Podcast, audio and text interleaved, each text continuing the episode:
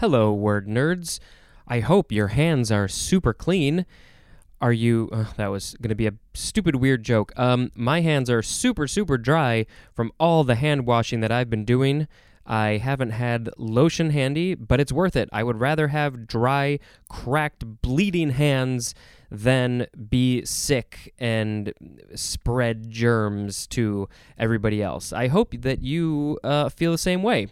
Um, so today is March 26th. I am recording this on March 17th. Happy Prince Jonah Kuhio Kalanianaole Day. Did I say that right? That is a state holiday in Hawaii. If any of you are in Hawaii, I hope you have a good Prince Jonah Kuhio Kalanianaole Day. And I hope I pronounced it close enough. Uh, yeah. Let's talk about some words. Oh boy, I am super tired. I've worked three days worth plus in two days. Um, but you know what? I've I've worked a full day today. I am recording four episodes for you because I love you people, all of you listeners, even you non-listeners. I love you too, and uh, you make it all worthwhile. The first word is bay, B A Y. It is the sixth form. What six forms?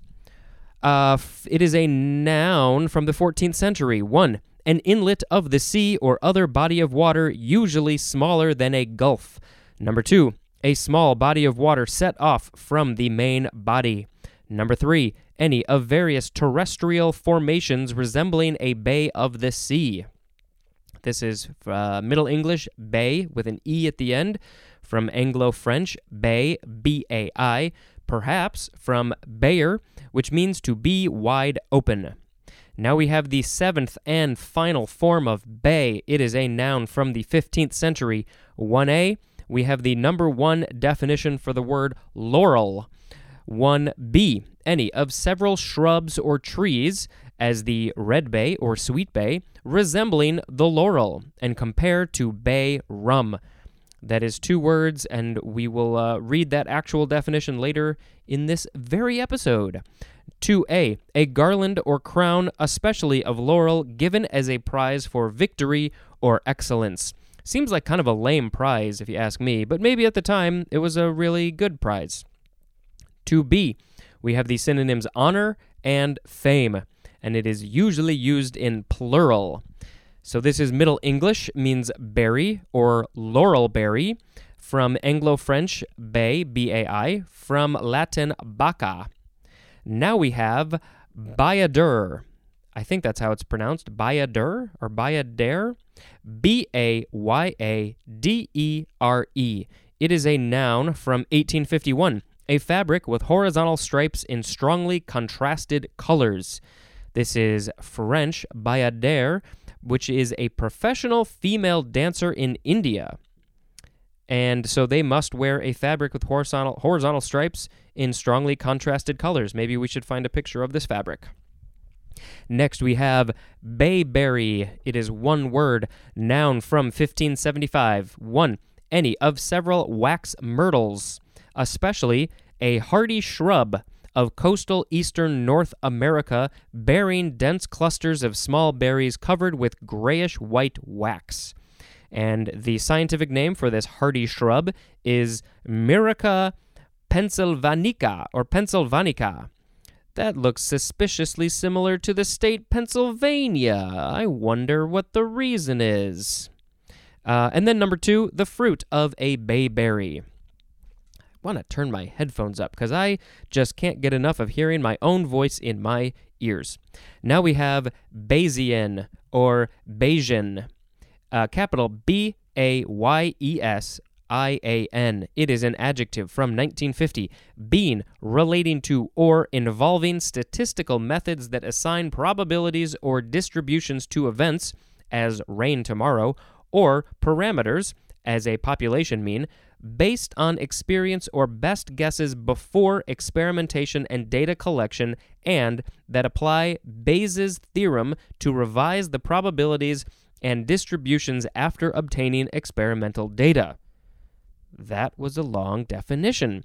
Well, uh, we mentioned Bayes' theorem, that is capital B A Y E S, an apostrophe after the S. And that is our next word or phrase. It is a noun from 1830, a theorem about conditional probabilities, the probability that an event A occurs given that another event B has already occurred is equal to the probability that the event B occurs given that A has already occurred multiplied by the probability of occurrence of event A and divided by the probability of occurrence of event B. I think a lot of you just fell asleep. I can hear your snoring through my headphones in the future. Oh, you math nerds are awesome, but you probably got super excited when I read that one. Uh, I took statistics in high school, and that was more confusing than I thought it would be. Uh, part of it wasn't too bad, but the rest of it was super confusing, so this is a little confusing to me.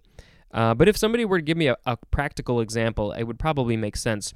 This is from Thomas Bayes, who died in 1761, and he was an English mathematician. Duh.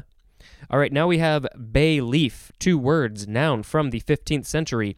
The dried leaf of the European laurel used in cooking, and the scientific name is Laurus nobilis. Now we have bayman or bayman one word, noun from 1641, a person and especially a fisherman who lives or works on or about a bay. Sitting on the dock of the bay. Now we have bayonet. It is the first form, it is a noun from 1680, a steel blade attached at the muzzle end of a shoulder arm as a rifle and used in hand to hand combat.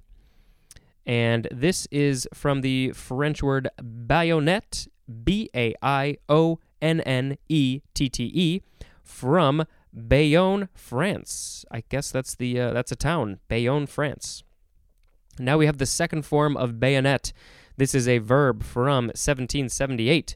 The transitive definitions are first. Number one, to stab with a bayonet. Number two, to compel or drive by or as if by the bayonet. And then the intransitive verb definition says to use a bayonet. Now we have the word bayou or bio. That looks like it's appropriate as well. Uh, it is a noun from 1763. 1. A creek, secondary watercourse, or minor river that is tributary to another body of water. Now we have, let's see, the number two definition for bayou. Uh, how do they talk in the bayou? I am not even going to try. Any of various, usually marshy or sluggish bodies of water. This is, I think this is saying this is Louisiana French from the Choctaw word bayuk, B A Y U K. And um, let us go to our page that I still haven't marked. Um, I'm pretty sure it's Louisiana. Yep, Louisiana French. Louisiana French. Okay, next word is bay rum. Two words, noun from 1816. A fragrant cosmetic and medicinal liquid distilled from the leaves of a West Indian bay tree of the myrtle family, or usually prepared from essential oils, alcohol, and water. And the scientific name is Pimenta racemosa. Uh, now we have bay scallop, two words, noun from 1943. A scallop of U.S. coastal and estuarine, estuarine, I said it twice the same way. Uh, we'll just go with that. Uh, blah, blah, blah, U.S. coastal and estuarine waters of the Atlantic Ocean and the Gulf of Mexico that is harvested commercially for food. I don't know if I said that word right. Uh, the scientific name is Argopecten irradians. And now we have the last word for this episode. It is Bay Stater. Capital B A Y. Next word, capital S T A T E R. It is a noun from 1845, a native or resident of Massachusetts. It is used as a nickname. Uh, and I think that is because uh, they have the uh, Cape Cod. Um, well, I know Cape Cod, uh, does it create a bay? What's the body of water in there? It's a cape. I don't know. Uh, so that's what they call people who live in Massachusetts. Uh, the word of the episode was the one that was the most probably boring and confusing to many of us. Um, I'm going to do Bayesian as the word of the episode. Bayes with an I A N, and then Bayes' theorem, of course, is close, but it made a little bit more sense. Um, oh, that is it for the words. Thank you very much for listening. Um, I completely forgot that I was starting to tell you guys, you people, you wonderful, wonderful, wonderful people, uh, podcasts I listen to. Uh, let's see, another one. Uh, this is so. This is somebody I know actually. Uh, I've known this guy for a long, long time, and uh, he has a podcast called Charlie Likes Music, and he likes music. He talks about music. He's got, uh, let's see, currently he has 11 episodes, and he is an encyclopedia of knowledge of music, um, at least compared to me, and I think compared to most people. He knows a lot about a lot of different styles of artists and uh, musicians and more things than I can even think of to tell you. Um, and so he is very knowledgeable, and I highly suggest that you go listen to it if you want to learn more about music or you love music and you want to hear what somebody else has to say about it. Uh, so yeah, go check out Charlie Likes Music. And if I remember, I will put a link um, probably to Apple Podcasts, but you can find it anywhere. Uh, I will put a link in the description of this episode. That is going to be the end of this episode. Thank you so much for listening. Um, right now, today, the day I'm recording this, um, we are in the middle, or maybe the beginning, of some weird quarantine situation where everybody is supposed to uh, stay home, quarantine themselves, whether they're sick or not. And uh, it's just a really, really weird time. People are buying everything from the stores.